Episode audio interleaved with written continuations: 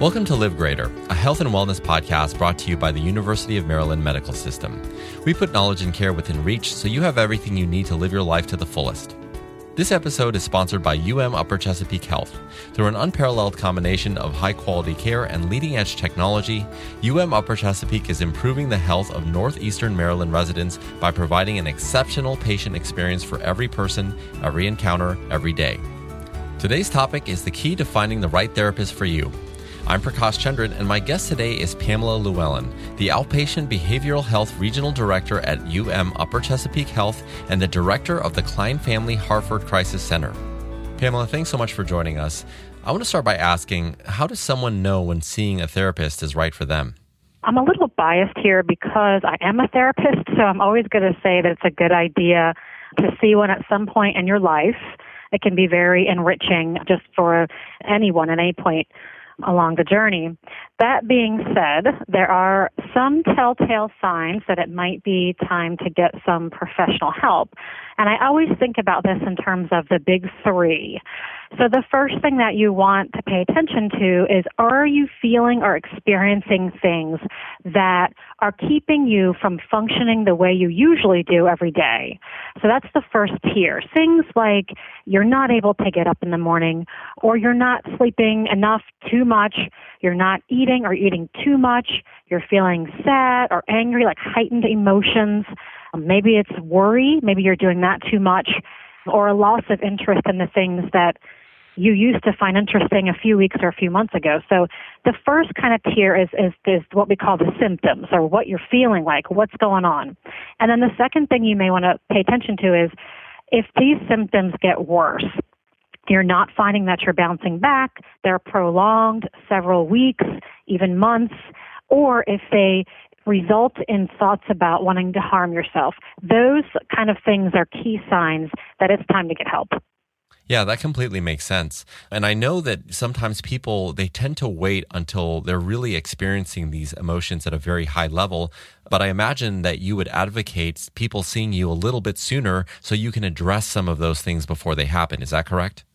Right. Don't wait till it's a crisis. At that point, your functioning is typically um, so deteriorated that there are other things that are pressing for you to take care of, such as a stable home or some medical complications or basic activities of your daily life, eating and showering and sleeping and so forth.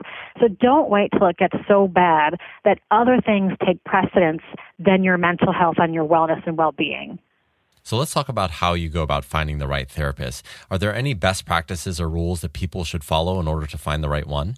Sure. I mean, I think there are some basic considerations that are kind of what I would call logistics. So things like you're going to want to think about if you are more comfortable talking to a male or a female, if you are comfortable going maybe outside of your neighborhood and seeing somebody in a different community or seeing somebody that's close to home and can you get there. For many of us, you may have to consider your coverage of that benefit. So the first thing sometimes folks do is they hop onto their health insurance website, they find a list of people in their preferred location that they can get to. Um, and those are some of like the kind of the tactical or logistic parts about finding a therapist. Um, and in addition to that, there are some kind of what I consider secondary or softer kind of considerations. And that is more undefined. It's really how you personally feel with a therapist. So it has to be a good personality fit, somebody that you feel like is going to be interactive with you, somebody who listens well, and those sorts of characteristics that you would really want somebody who's in your corner to have. Absolutely. It feels like you are going to be disclosing a lot of things that are very personal to you. So you want to feel a natural connection to that person. You want to feel really comfortable doing so. That makes a lot of sense. On a professional level, though, I'm curious as to what are the characteristics that you should be looking for therapists or counselors, those words are used interchangeably. They typically have at least a master's degree in counseling or psychology with a license to practice. That's very important. Some of them have a master's in marriage and family, and of course, there are psychologists who are doctoral level counselors.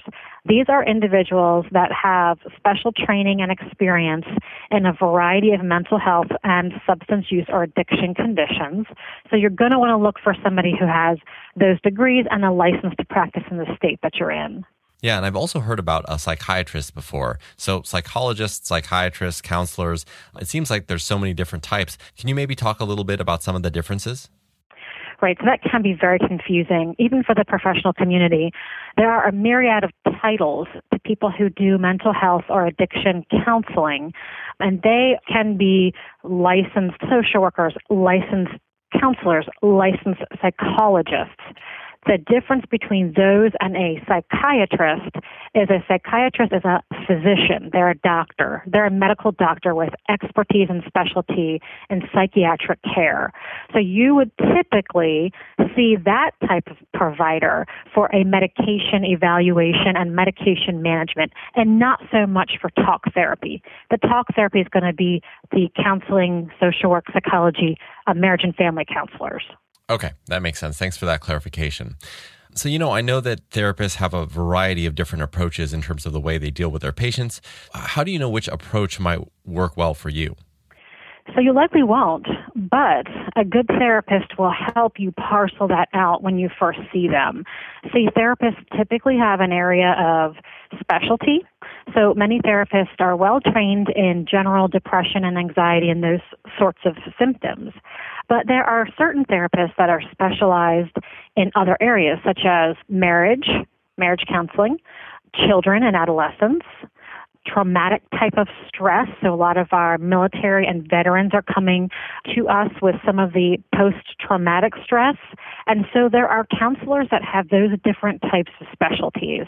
And their approach to care, depending on their specialty area, is going to be very different. And you may or may not know that going into your first session, but that could be something that you ask the counselor during your first intake session. And I'm curious as to what some of the top obstacles that people might face when they're trying to find a therapist. And how do you suggest overcoming or coping with the obstacles that come up? One of the biggest obstacles is just accessing the care where and when you need it. So that's what's wonderful about walk-in centers like the Crisis Center in Harford County, the Klein Family Harford Crisis Center, which never closes and other organizations that allow you that walk-in capacity to get help when you're ready, when you need it in the right place. That being said, there's also other obstacles that I've seen come up, you know, which many of us are advocating to change. And I mean things like insurance coverage and the parity laws. Now that's a lot of big words for who can you see that's going to be covered by your health care insurance. So some counselors take certain insurances, some don't. And that could be an obstacle and what I would say to that is most insurances have a uh, website where you can go look for these providers. If you don't have access to the internet, you can always call your insurance and say, who is within a five mile radius with me, around me, and advocate for yourself. Also, what I find most is obstacles to care time. We are in a busy culture. People don't tend to prioritize mental health needs as much as they do, say, medical care. So time can be huge. So there's all these innovative programs coming out now. I mentioned one that was a 24 7 access, but there's also telehealth, and that just means that you would be able to access a counselor from your smart device, either your phone or your iPad. So look into those options too. There's a lot of them that are available now. And you know, what are some of the differences between the telehealth experience versus in person? Because for me, and I know I'm old fashioned, I prefer the therapist in the flesh. I think there's a connection that you just don't get online, but not everyone feels that way. So I'm curious as to what your opinion is on the matter. I'm always an advocate for being present with somebody in the moment and walking through those vulnerable parts of their experience, life experience with them together. That's a crux of, of good therapy. But I think we're also living in a technology age, especially with our younger generations, that the tolerance and the time for that is just impractical. And so, in order to meet clients where they are, which may mean on their phone, I think we do need to start thinking about those types of services differently. And certainly the counseling community has caught up with that demand and that need for that kind of instant connection on a device rather than in person. Is it always perfect? No. There's there's nuances to behavior you don't see over the phone, but it can provide people with immediate relief in the comfort of their own home. Just in wrapping up here, when you do start to see a therapist, what do you do in the situation where you don't feel like you're gelling with them that well? You know, I imagine some of the things that we talked about earlier was the importance of feeling really comfortable. And, you know, oftentimes it's kind of like dating. Like you need to find the person that you click with before you can disclose a lot of that information that is personal to you. So I'm curious as to any recommendations that you'd have when a person comes across a person that they may not feel super comfortable with, and then best on how to find that person we're all human beings, all wired differently with different personalities. And you may get in front of a therapist and you just feel it's just not a good click. First, I would say that is okay. It's a normal, usual response sometimes. And to talk about it openly with that counselor. Uh, that's okay to do. The counselor is trained in how to have those difficult discussions. If you're struggling with somebody in that type of relationship, this may be something that you learn and move through and gain a skill from and then apply that to your external world. So it's never a bad thing if you don't click with a therapist and you should always address it first. Now, if all of that's done and you're still feeling like, I just need to find somebody different, this is just not working, that is also okay. And feel free to talk with the therapist about, I think I need to end this relationship and maybe start a new therapist relationship and explore those options. Yeah, that totally makes sense to me. One of the things that I think also a lot of people need to understand is that there doesn't necessarily uh, need to be anything that feels that wrong or that off. I'm a relatively new parent, first time parent, and the transition of having all of your time to none of it and then how you support your partner through all of those changes can be really difficult. And just having a third party person that is a professional, has been trained on this matter, and is going to have a non biased opinion you know, someone to just listen to you and help you unpack some of the things that you're feeling, even if they're not really serious, has been at least very helpful for me. And I'm sure as a therapist that you find that that's the case. The earlier the people are coming in and starting to unpack some of these issues, the better it's going to be for them. Is that, is that correct?